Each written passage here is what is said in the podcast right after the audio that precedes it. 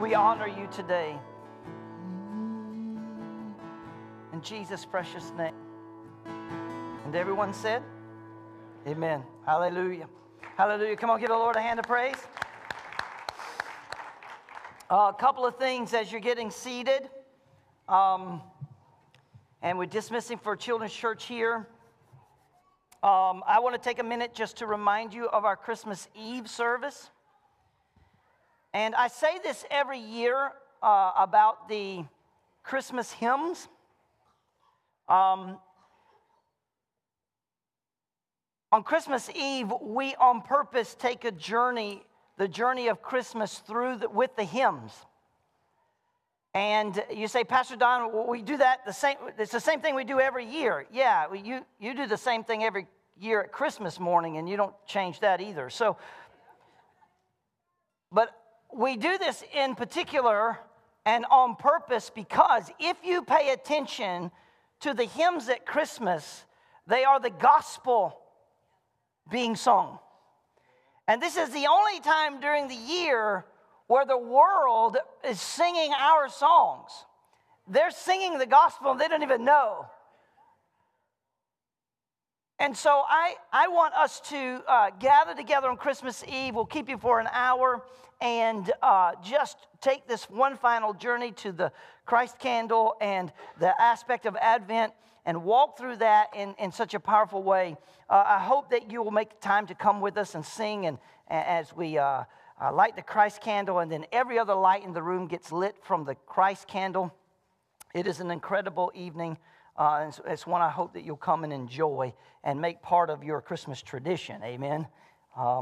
And a couple of years from now, is it next year even?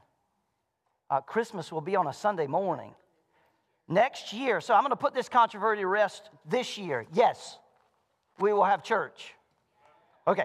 All right. I just put that to rest right now. It's the controversy of whether churches should have church on. Yes, I don't get into the controversy of it. I'll see you. Amen. Anyway, we're celebrating Jesus' birthday, just not on his birthday. We're not going to celebrate. Anyway, I got you. So lots to look forward to. And the goodness of God inside of all these things. So I want you to turn with me this week to Luke chapter 2. Luke chapter 2, and I'll read a portion of Scripture to you. Not necessarily the Christmas story. We'll get to that later. But I want to read verse 13 and 14 for us this morning.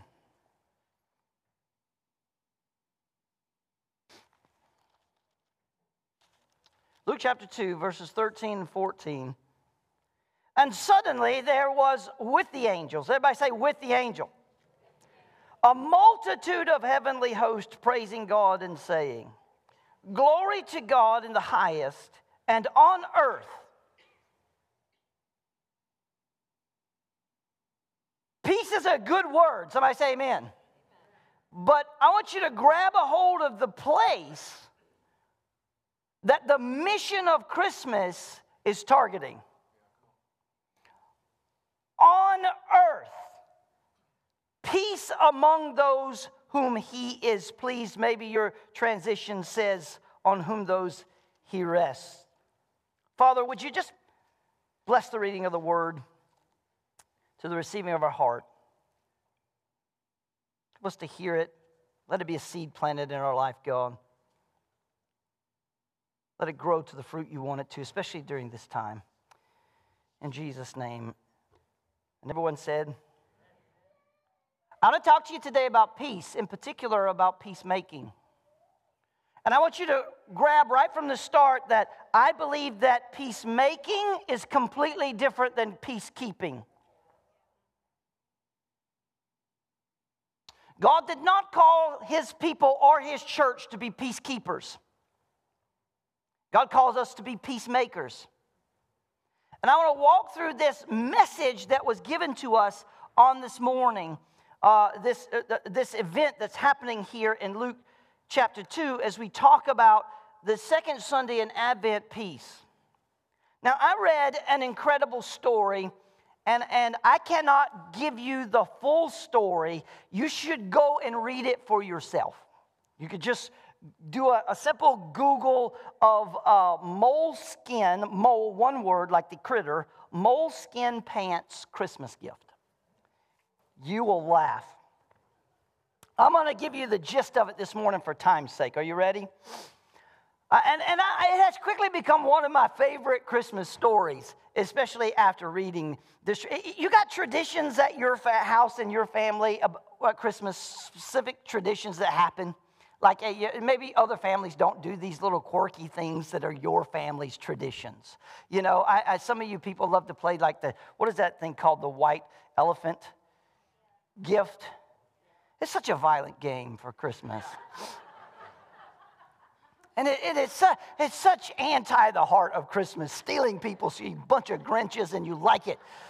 You know, these little traditions that you have around Christmas, and I think all families have them. This one is outrageous, and it's true. It is true. Two fellas, two brother-in-laws, one by the name of Larry Kunkel and the other by the name of Roy Collette. Now, some time ago, the New York Times actually wrote an article, and it's been verified by Snopes. It started in 1964. Larry, his mother gave him a pair of moleskin pants for Christmas. Now, the pants, because of what they were made out of, froze stiff in the Minnesota winter. Can't wear them because they would just freeze stiff. And so Larry re-gifted them to his brother-in-law, Roy.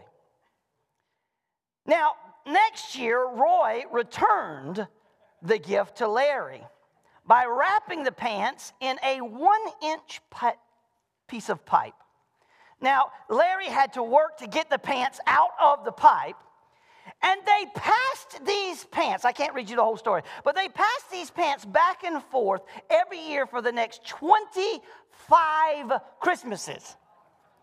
I'm not done. It's not done. You got to read the whole story. The money they had to invest in this. The packaging became more and more difficult to open each year. And the rule of the game was, as long as the pants were not damaged, you had to continue the game.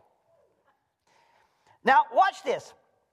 So, Roy, one year, sent the pants to Larry in a 600-pound safe that he had welded shut. So, the very next year, Larry responded.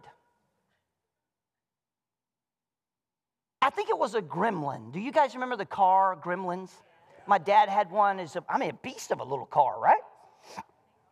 A tough little engine in that thing, right? Larry responded the very next year by putting the moleskin pants in the glove box of the car, promptly taking the car down to the metal yard and having it compacted into a 3-foot cube and shipping it to him. It's all, you can read it. I'm not making it up. The New York Times confirms the story. It goes on, and that's not even all. So Roy later sends the pants back in an 8-foot tire filled with 6,000 pounds of concrete with a note that said, "Have a good year. Good year, tire, good year. You'll get." The tradition ended when Roy tried to have the pants encased in 10,000 pounds of jagged glass. But during the process, the hot glass burned the pants to ashes. And that tradition has been an epic tradition that has gone on through. It's confirmed. You can read the story, Moleskin Pants Christmas Gift. It's in there. Now, why do I open the message of peace with that story? I thought it was epic, and it was a great way to lay this out. Because there are all kinds of traditions that we have at Christmas, and I'm going to be honest with you. Frankly, I have no idea why we do them. Right? I mean, we spend the whole year at our house trying to keep everything that's outside from getting in. And then at Christmas, we promptly go outside, cut down a tree, and bring it inside. My sister sent me an article that said, beware of these little bitty combs on trees that you bring inside, because people were going and getting Christmas trees and bringing them inside, and these little bitty hardwood balls that were on that people just thought were pine cones were actually praying mantis eggs. And the warmth of the house would trick the praying mantis into thinking that spring had happened, and all these baby praying mantis, thousands of mantis all over the house. Then we take the lights from inside the house and we put them outside the house. Just all kinds of traditions that we have that we really, why do we do them?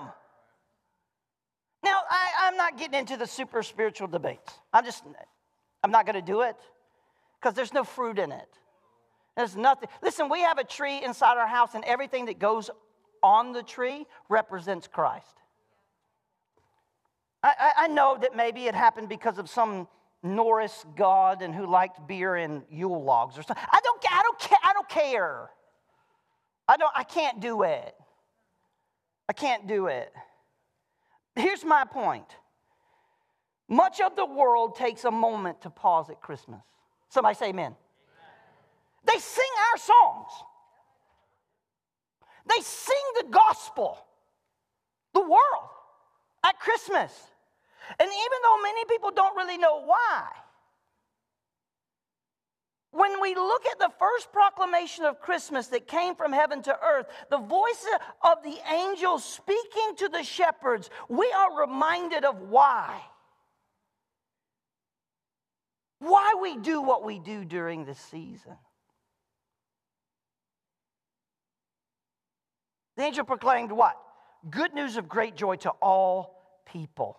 What? What is the good news? The Messiah is born. You want to preach the gospel this time? Just start singing a Christmas hymn.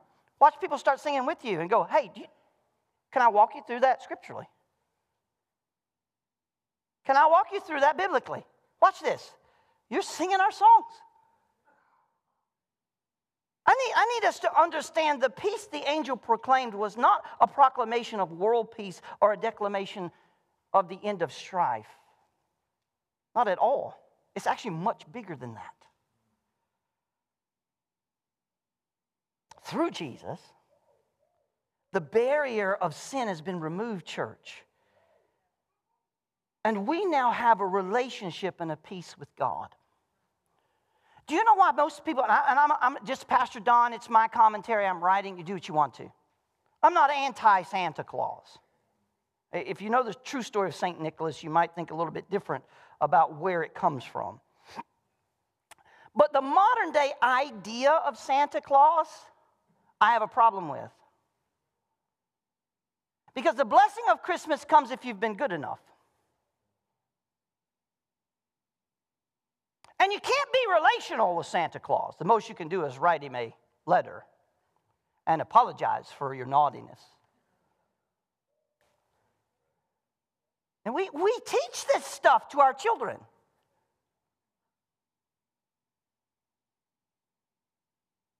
That you get the blessing of Santa if you've been good enough. That you can't be relational with Santa, but you can write a letter to him asking for what you want. But see, it's very much the opposite, the Christmas story. It's a rescue mission. Why? Because God does want to be relational to us. And God isn't interested in how naughty you've been. He's been interested in how powerful his act of redemption is to make you worthy. Christmas will fire me up, man.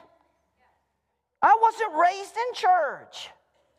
This is not the message I heard at Christmas. My family was a loving family. We were a little crazy.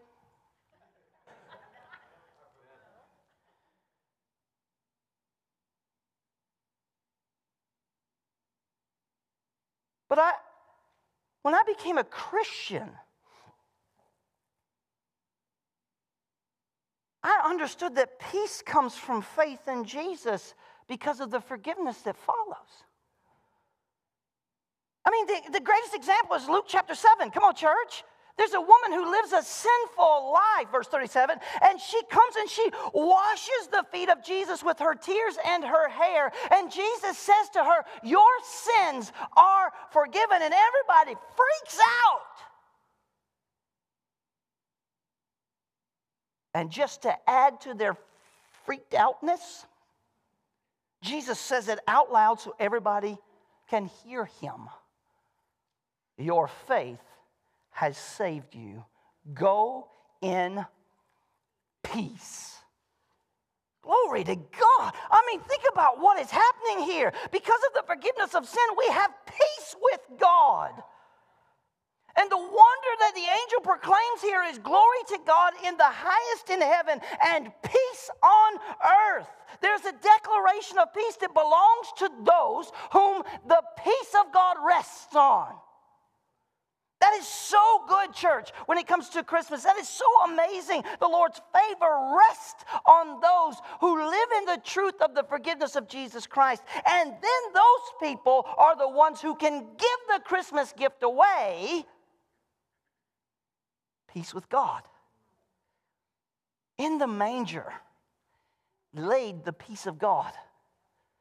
The gift of God to us was a Savior who would forgive our sins so we could have peace with God. And I just need to say this to you. If I said last week that Christmas was a rescue mission, and if that is true,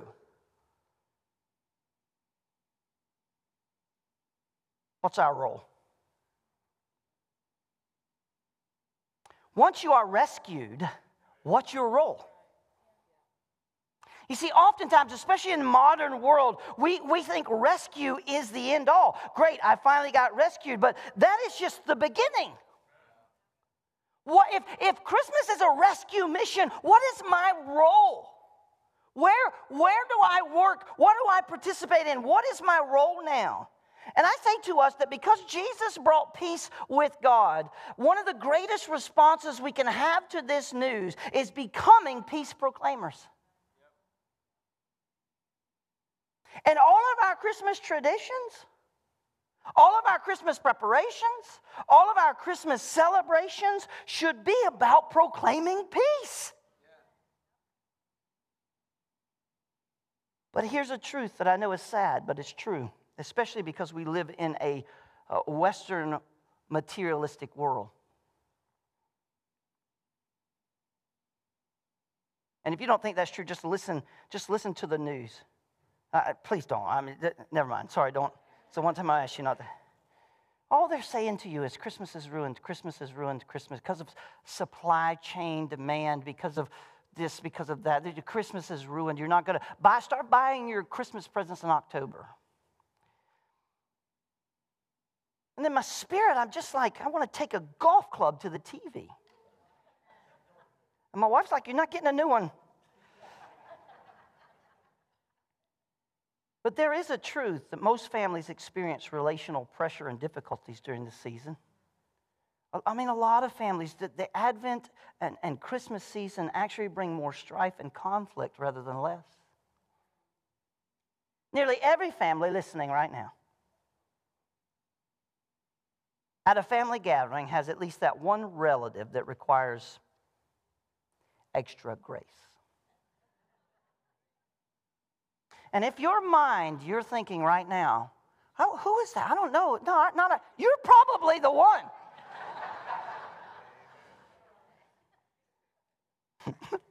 Donnie, why is your wife pointing at you? I don't think so. Matt.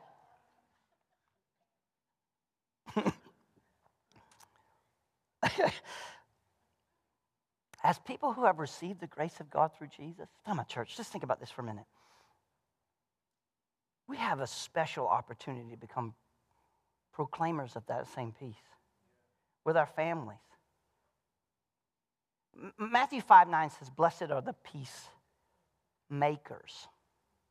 Now, see, I'm not a semantics kind of guy. As a matter of fact, semantics probably drive me crazy. But I do think word choice is important. For instance, ladies, you're not a helpmate.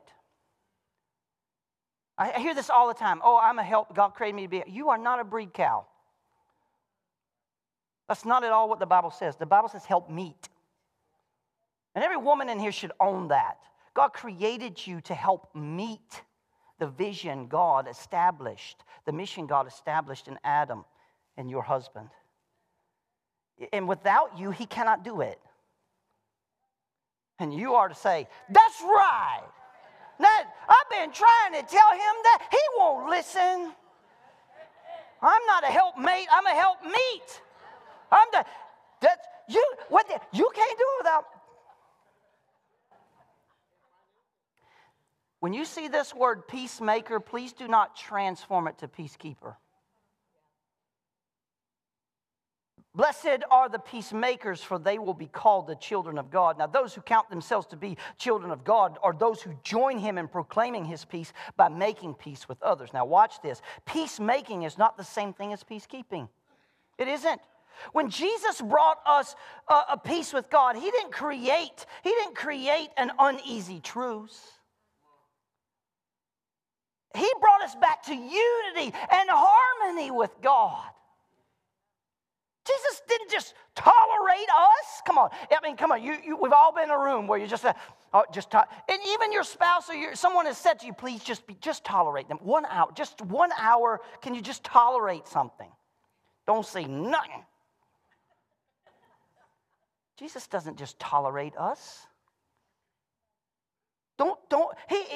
He restored us, church. He didn't make a way to endure being with us. Come on, somebody. He made a way to be near with us. He made a way to have a relationship with us.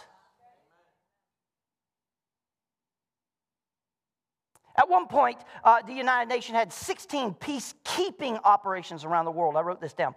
And this is how the United Nations explains what they do in these operations. They say this, literally, this is their slogan. Our peacekeepers help prevent conflict to reduce human suffering. That sounds great. What they do, our peacekeepers build stability and prosperity in societies, enable people to reach their full potential. Now, we all hope that they're moving forward in their peacemaking. But the problem is, peacekeeping is just preventing people from acting out on the hate that's actually in their heart. There's a big difference. Peacekeeping tries to prevent conflict. Peacekeeping tries to keep people from destroying each other. Peacemaking goes much deeper than that. Peacemaking is what God did for us through sending Jesus. Peacemaking, church, restores relationship. It brings us to harmony. It does what nothing else can do. It goes beyond just avoiding, right, and separating conflict. It brings restoration, relationship, and unity. Jesus made lasting, restorative peace between us and God. Aren't you in this room right now? Aren't you listening right now? Aren't you glad that the angel did not proclaim, and on earth tolerance towards those whom he decided to endure? Aren't you glad the angel didn't proclaim, and on earth God puts up with those on whom his favor rests? No, instead, he brings true peace. And for many of us, I get it. The Christmas season is a reminder of the lack of peace that we have. I understand that. Conflict with parents. Hello, y'all. I want to do something. I want to say something that has blessed my spirit this week. The Wells boys right here. I didn't say this to you personally. I want to say it as your pastor publicly. And this is not, these boys are in the college. And they did excellent. First semester grades are 99. I can't remember. What were they? Mark's like 95. I got a 95 the first semester. 36 hours you put in the first semester. right? 98, right? These boys on Wednesday night were being late to class because they were playing basketball. And so they're having to do some extra work and those type of things. And they were tired of being late to class, so they went to their basketball coach and said, hey, basketball coach, this is what we're doing. We're taking Bible college on Wednesday nights, trying to get an associate's degree before we graduate high school, and we're really trying to do these things. And we're late to class because of basketball practice. What can we do to not be late to class? So they enter into an agreement with their coach that they will come early to practice and run suicides.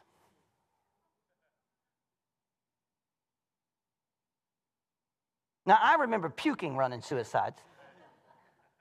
And I remember having to do a suicide in under 25 seconds, or else it didn't count.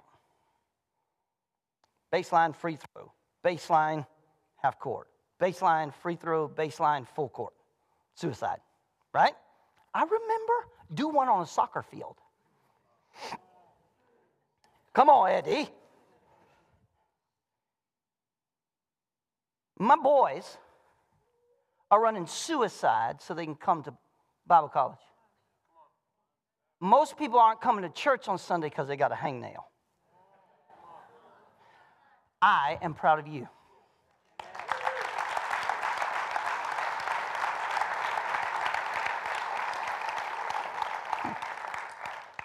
Now, the other kids are doing great too, and I just, this week I was just blessed by that story because I know what a suicide is like.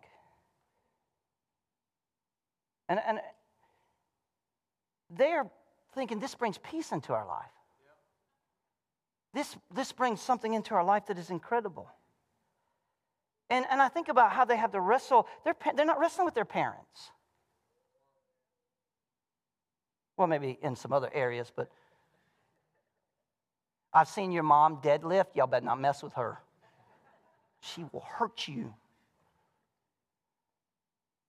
Conflicts, parents with children, brothers and sisters. We just want to survive the holiday without the same old fight. Many of us are struggling to keep it together, try to cling to whatever peace we can hold on to. There's more for you than that this Christmas. I want to declare that prophetically, but you have to receive it. A son or a daughter of God, brought to God through Jesus' birth, death, and resurrection. This is who you are, and you don't have to be a peacekeeper to try and survive the holiday. Instead, proclaiming the good news by being a peacemaker is the transformative power of the mission of Christmas. Let me give you an example. If we decide that the only way Christmas can be successful is by getting everyone that we care about everything that they want, even though we can't afford it, you're not proclaiming peace to your life or theirs. As a matter of fact, what you're doing is you're guaranteeing stress, guilt, and dissatisfaction. You're fostering an entitlement into people's lives, especially people you love. That's a gift that keeps on taking. You know, I'm going to tell you how I know that, because all you're going to reap from that is payments and interests. You'll get to live in the stress of Christmas all year long because of the choices you're making right now. Now, contrast that with sitting down with our families and saying, here's what we really want for Christmas. Peace.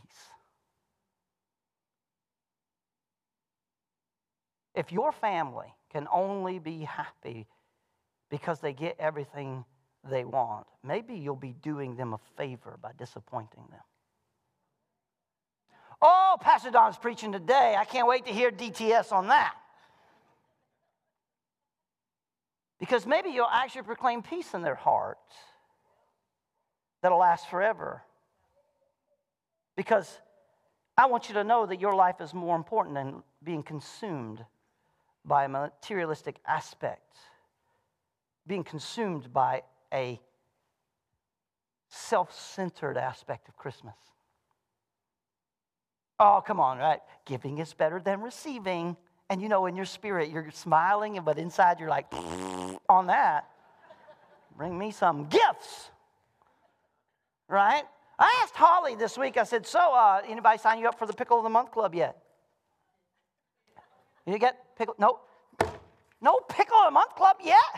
Tim, did you get some peanut butter and jelly sandwiches? I dare someone to put peanut butter and jelly sandwiches in Tim Carpenter's mailbox.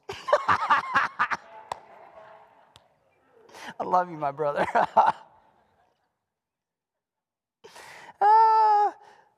That is hilarious. Tim, he's never going to be able to come to church or even check the mail at his house from ever now. Soggy, smushy, molded. It's not the gourmet peanut butter they promised me.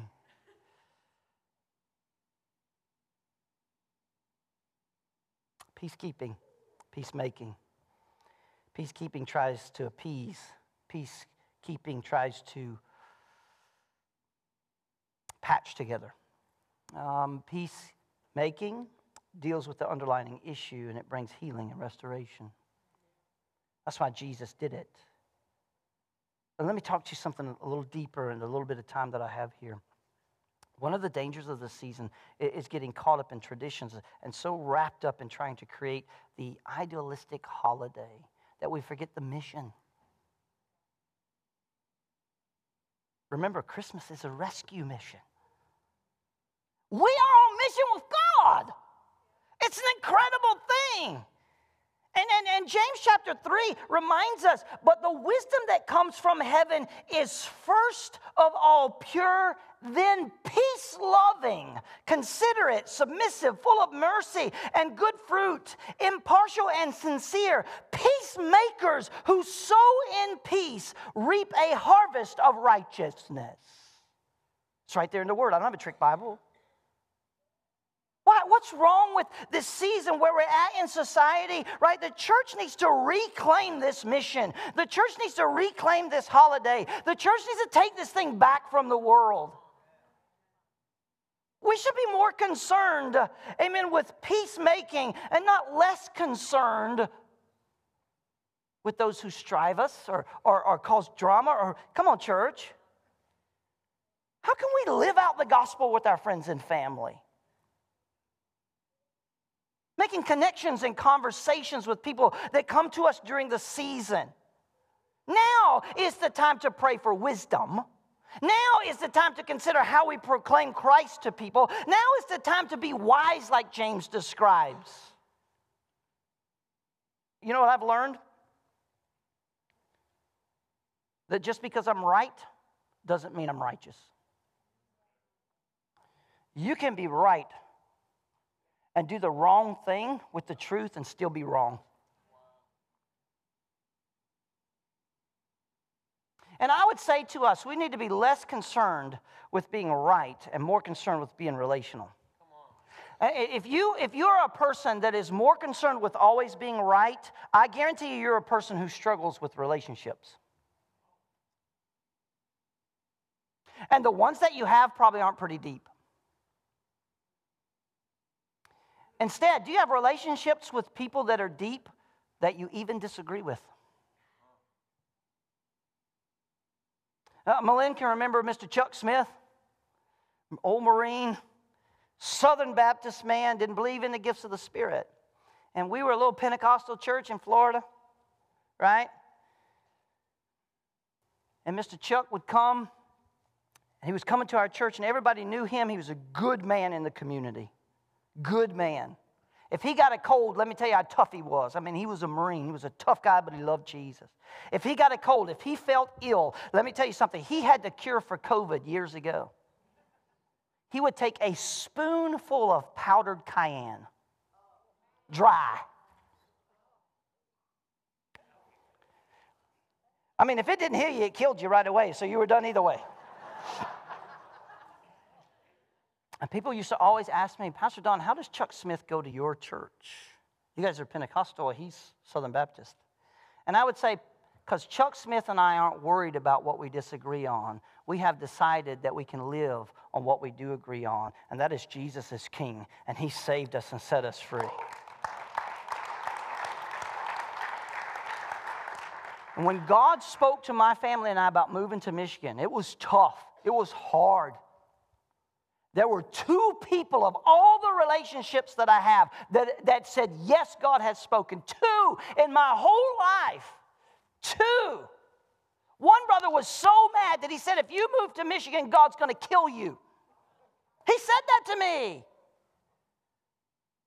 But Chuck Smith, I sat in his living room, and he looked at me and he said, I always knew God was calling you. And you better get, boy. He said, I'm going to miss you, and I thank you for loving me, but you better get. I was a Southern Marine. If nobody else was speaking, you better, you know what I'm saying? You know who the second one was? My father. Who wasn't even a believer. He said, if God has spoken to you, I suppose you better do what you've been told. If you're more interested in being right, you're never going to be in a relationship. Some married folk can learn a lot from that. Hello, somebody. I've learned that just because I'm right doesn't mean I'm righteous.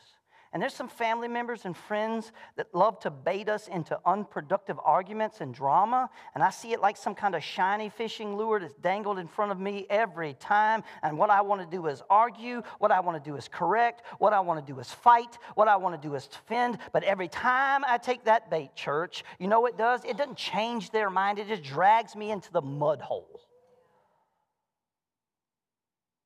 You know, sometimes the righteous thing to do is to lay down your need to be right.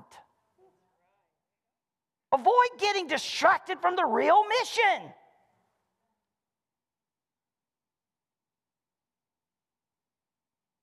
I want to be able to pray with anybody who's ready to receive Jesus, even if we disagree. I'm praying this year that our church and everyone in it, right, is ready to proclaim the message to anyone who's willing to receive it. Being a part of a church and a family is important. Long-term relationships, whether they're good or bad, right? It's always God bumping us into someone so He can be shared with them. And if there are relational struggles this season, remember that most people aren't born annoying. Most people aren't born rude. Most people aren't born opinionated or crude. The one thing we all share is brokenness.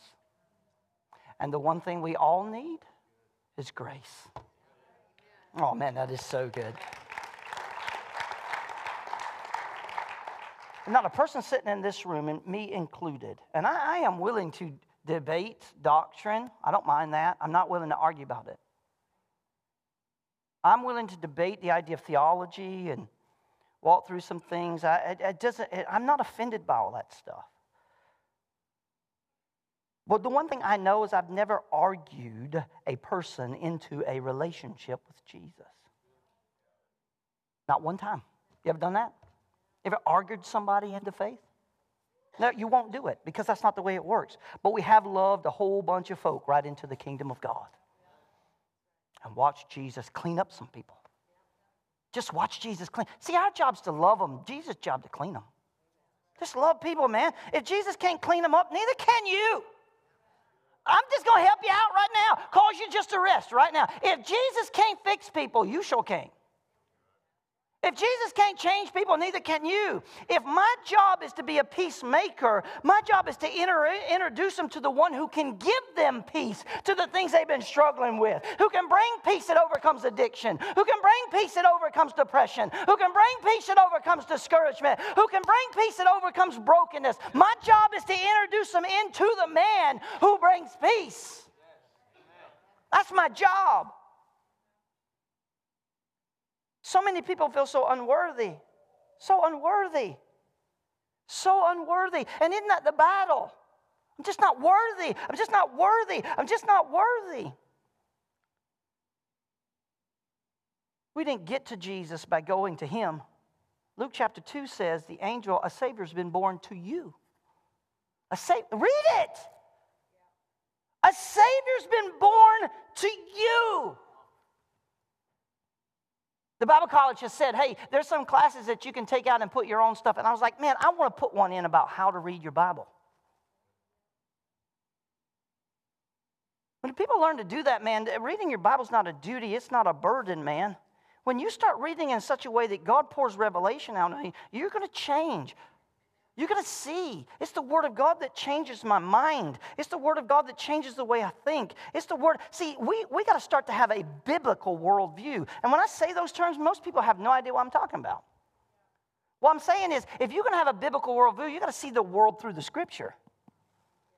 See, the problem is most Christians have a worldview of the Bible.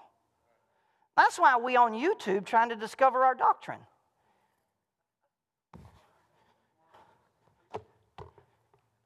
Do you understand how much whack? Someone sent me something this week about something that's whacked. Whacked. I'm like, a general idea, a general look would say, that's enough to go.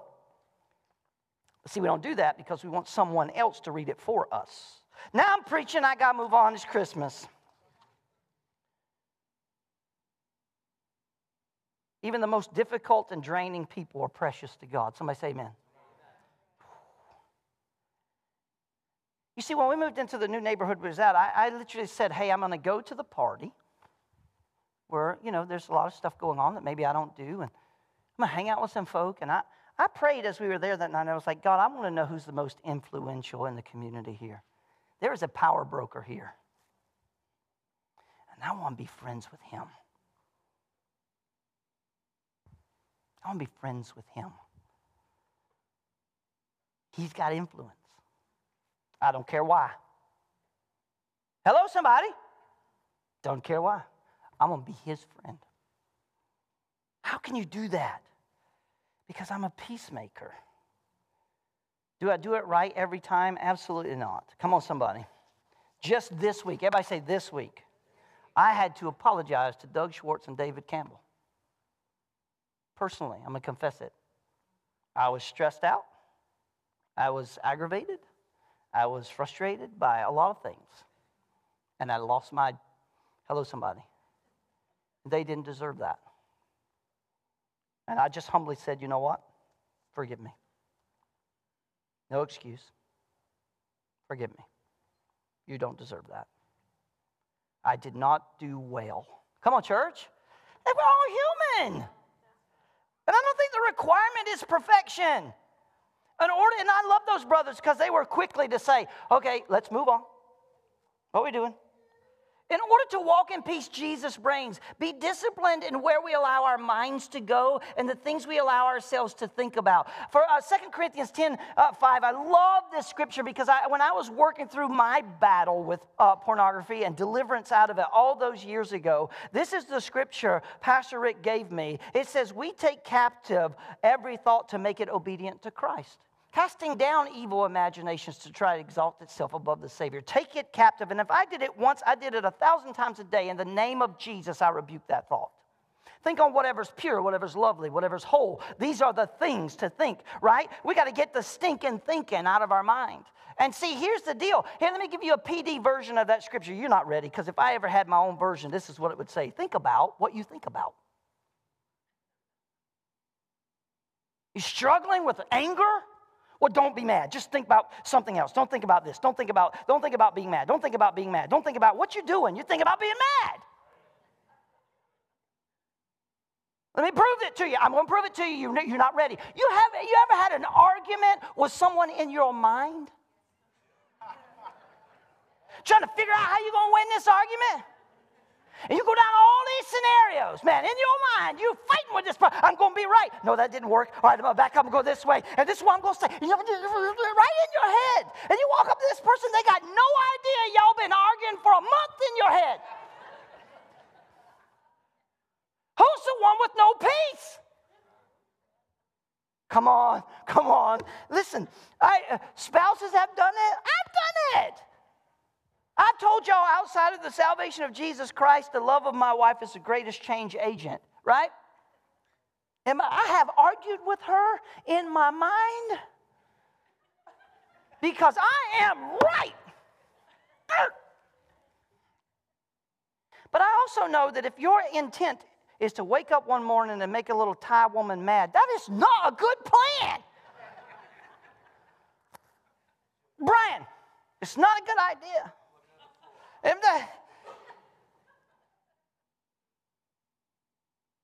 You're trying to win an argument before you even get started. Come on, somebody. You can't bring peace that way. Sometimes we need to prepare our hearts and our minds for an interaction. I'm not saying don't do that. But rather than preparing and defending ourselves ready for a fight, what if our thoughts were centered on, how can I do it different this time? How can I do it different this time? Shock somebody who's expecting a fight. I mean, like when they come up to you, they are ready. They're pumped. They know it's coming. Here we go. Just shock them and agree with them. The Bible says to do what? Agree with your adversary quickly. You take all the power of the argument away from them. You know what? That's cool. That's cool. You got, come on, share some more. And then don't even say, just, hey, move on. Get some gravy. Just move on. And leave them sitting in the room going, wait a minute, did we fight or did we not? Hosea chapter 8. The book of Hosea really isn't about Gomer at all. It's more about him. He says, sow the wind in your mind and you will reap the whirlwind in your relationships. It's right there in the box. You've been arguing with people in your head? You're not a peacemaker. You're a peacekeeper.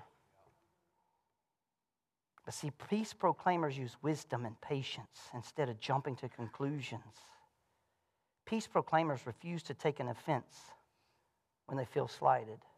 Let me just say this. In this culture where everybody's offended, what's wrong with being offended? I'm just going to say it over and over and over again. What's wrong with being offended? Get over it. You are an adult. If that person don't offend you, somebody else is. Just get over it. You know, it sticks and stones. Whatever happened to that? We used to teach that to our kids. Now we tell them, oh, just get offended. Oh, yeah, I'm so offended. So what? Do you know how many times I've walked away from a lunch or a breakfast meeting with David Campbell and been like, that was rude. They're my feelings.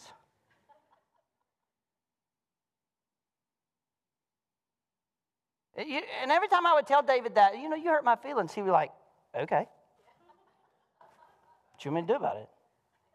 You want me to feel sorry for you? See, that was why you got your feelings hurt to start with. Because you came wanting somebody to be sorry for you instead of came looking for a solution.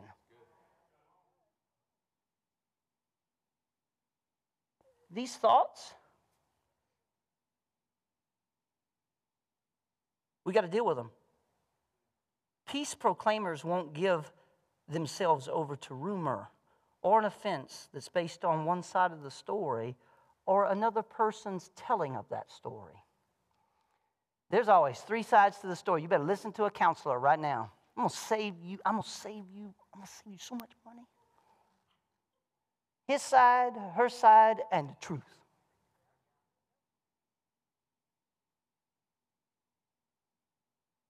Let me tell you this story. Because I believe that peacekeepers, I'm going to close with this. Peacekeepers, because I know some of y'all, you Michigan fans, y'all should have been the most joyous singing people in this house this morning. Every one of y'all. Shouting and giving Jesus all the praise. Praying you don't have to play Georgia, Alabama. That's what you should have been fasting. Because I know at noon, y'all interested. I know what's going on at noon today. Y'all ready for... Well, I got a story to tell, and I'm going to close. Because proclaimers always hope. Peace proclaimers always believe. Peace proclaimers always endure because we know we're on mission with God. I'm on mission. I'm not in a hurry to get out of here. Y'all stuck with me till Jesus comes. I might have to come in here on a walker and sit in the back row, let these guys do all the work. If they're willing to run suicides to come to church, I'm not afraid of letting them do it. Not afraid.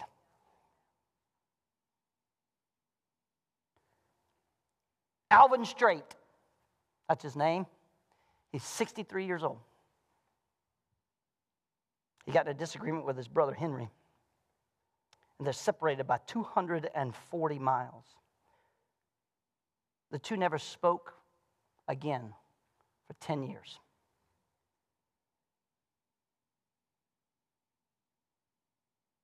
When he was 80, Henry had a stroke. Alvin heard the news and he decided it was time to reunite with his brother before it became impossible to do so.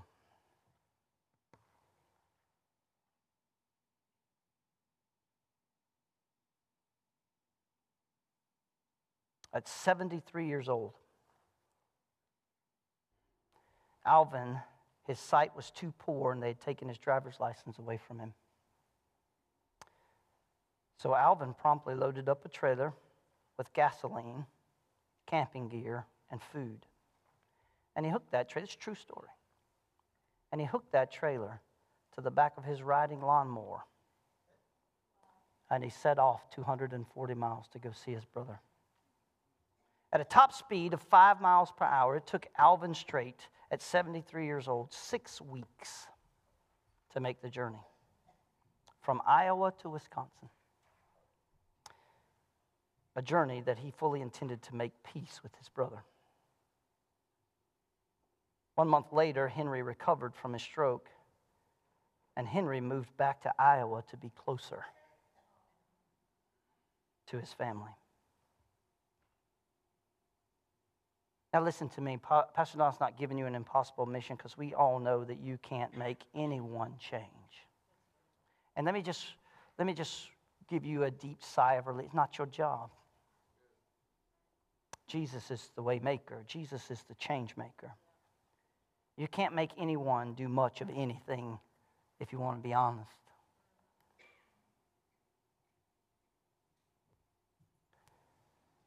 My wife said, well, her and I were talking about something the other day, and it was a little disagreement about what was going to happen. It wasn't anything major. And she finally just said, you know what, just do whatever you want. And I said, I'm a grown man.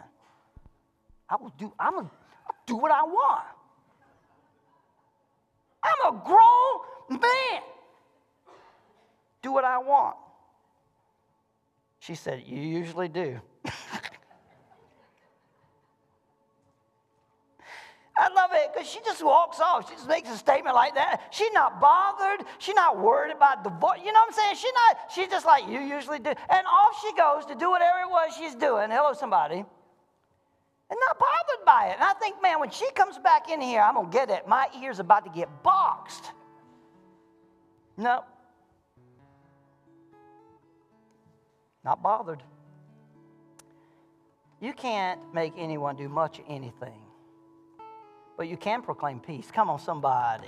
Pastor Don will share something with you this morning. How far are you willing to go to share the peace that you have with Jesus, with those around? How far? How far are you willing to go? Are you willing to take the first step? See, somebody got to go first. Might as well be me. My wife says, oh, you love conflict. I'm like, no, I don't. I hate conflict, but somebody's got to go first. Might as well be me. I can't even sleep at night because of this thing. I just go first. I'm going to get out of here. I want to, you know what I'm saying? Are you willing to take a stand this Christmas for peacemaking? Alvin Straight went 240 miles over 6 weeks to be a peacemaker. And his relationship was restored. I love that story. But let me tell you a story that I love more. Will you stand with me? Y'all not ready? Alvin Straight went 240 miles on a riding lawnmower with camping gears for 6 weeks to be a peacemaker. And that's amazing. Blows our mind. 73 years old. Can't see to drive. What a story. Let me tell you about a bigger story. Let me tell you about a better story. Let me tell you about a story that will change everybody's life, a story that no one can deny or forget. It's a story that they sing about every year during this time, whether they're a Christian or not. Jesus crossed the chasm of heaven to make peace with you. Glory to God. That's a story. Jesus crossed the chasm. Listen, I want you, the chasm. He crossed the divide to make peace with me and you. And it was so powerful that an angel showed up with a host of heaven to sing about it. Peace on earth. Peace on earth to those whom his favor rests. It's right there in your Bible. You, right there in Luke chapter 2, you ought to underline it, circle, highlight it, and write right next to it, that's me. Peace on earth to whom his favor rests. Merry Christmas to me. Come on, Merry Christmas to me. You ever bought yourself a present? Come on. You ever bought yourself a present and told your spouse, look what you got me for Christmas, Holly Gantz. Holly Gantz. I mean, sorry, Holly Gantz. Look at Justin. He's like, wait, what?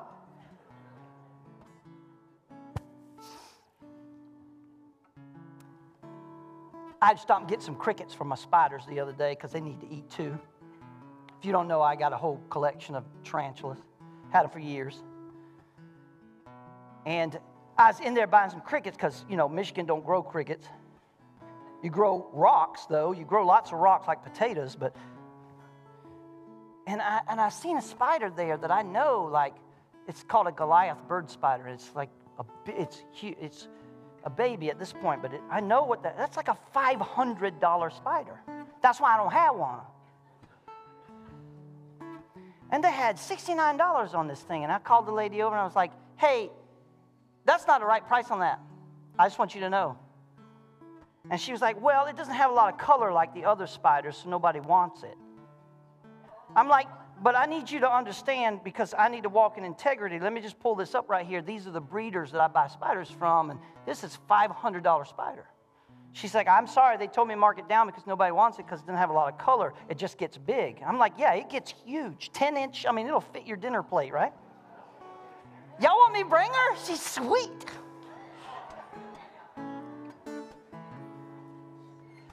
So $69, I'm like, man, I hadn't talked to my wife about buying another spider because my wife's not really happy about all my spiders, especially if one gets loose. And so I said, hey, I want to poke it. Get it out. So I poked it, and it was healthy. Everything was good. I was like, I'm going to buy it. I'm going to take that. And so I walked out of that store going, man, I didn't talk to my wife about buying this spider. I know she's not going to be happy about it. So I get home. You know what I said? Guess what you bought me for Christmas? Merry Christmas to me! And you got a deal, sweetheart. Because I know women's like deals, right? Let me tell you about the deal you got. She's like, this spider's going to live 20 years. I said, absolutely. You ever done that? You ever bought yourself a gift and look what you got me? Justin, you all right? Look, he's still looking at Holly.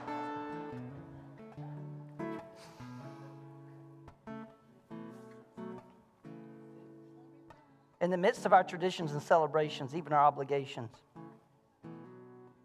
think of the gift you give people. Jesus bought a gift for you. A gift that even as you give it away, it still remains with you. As a matter of fact, the more you give it away, the more of it you have. Be a peacemaker. Come on. Be a peacemaker, church. This church right here, us people, uses, youans, however y'all say it up here. Peacemaking. Christmas is our mission. Peacemaking. Who's that person?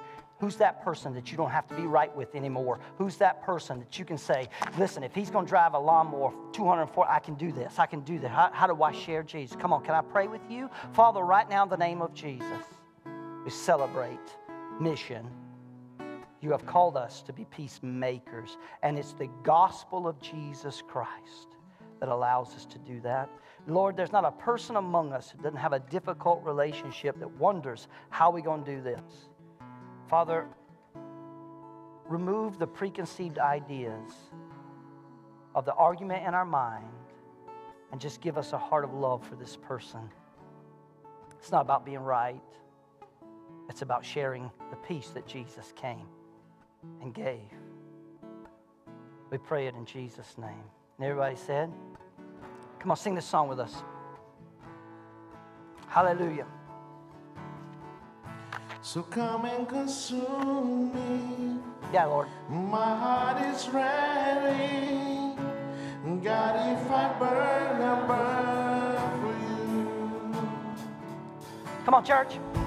With no hesitation, without reservation, God, if I burn for you. Give me a fresh, fresh fire. Come on, church. Give me a fresh, fresh fire. Yeah. I want what you desire. I want to burn for you. Give me a fresh, fresh fire. Give me a fresh, fresh fire. I want what you desire. I want to burn.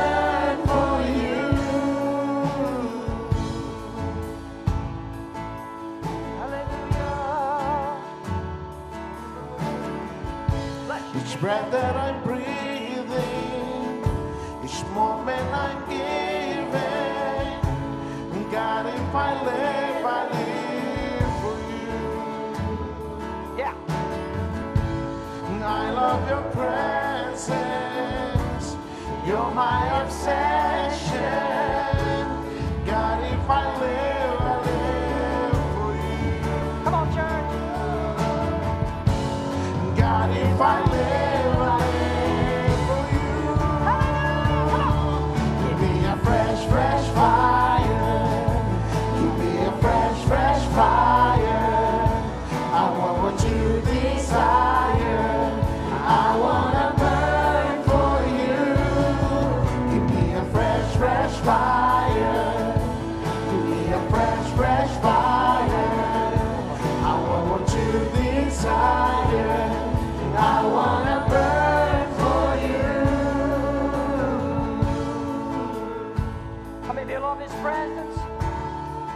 How many of you love His presence?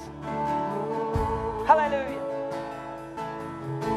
Bless you, Jesus. Sing light a match. I light a match, let it go.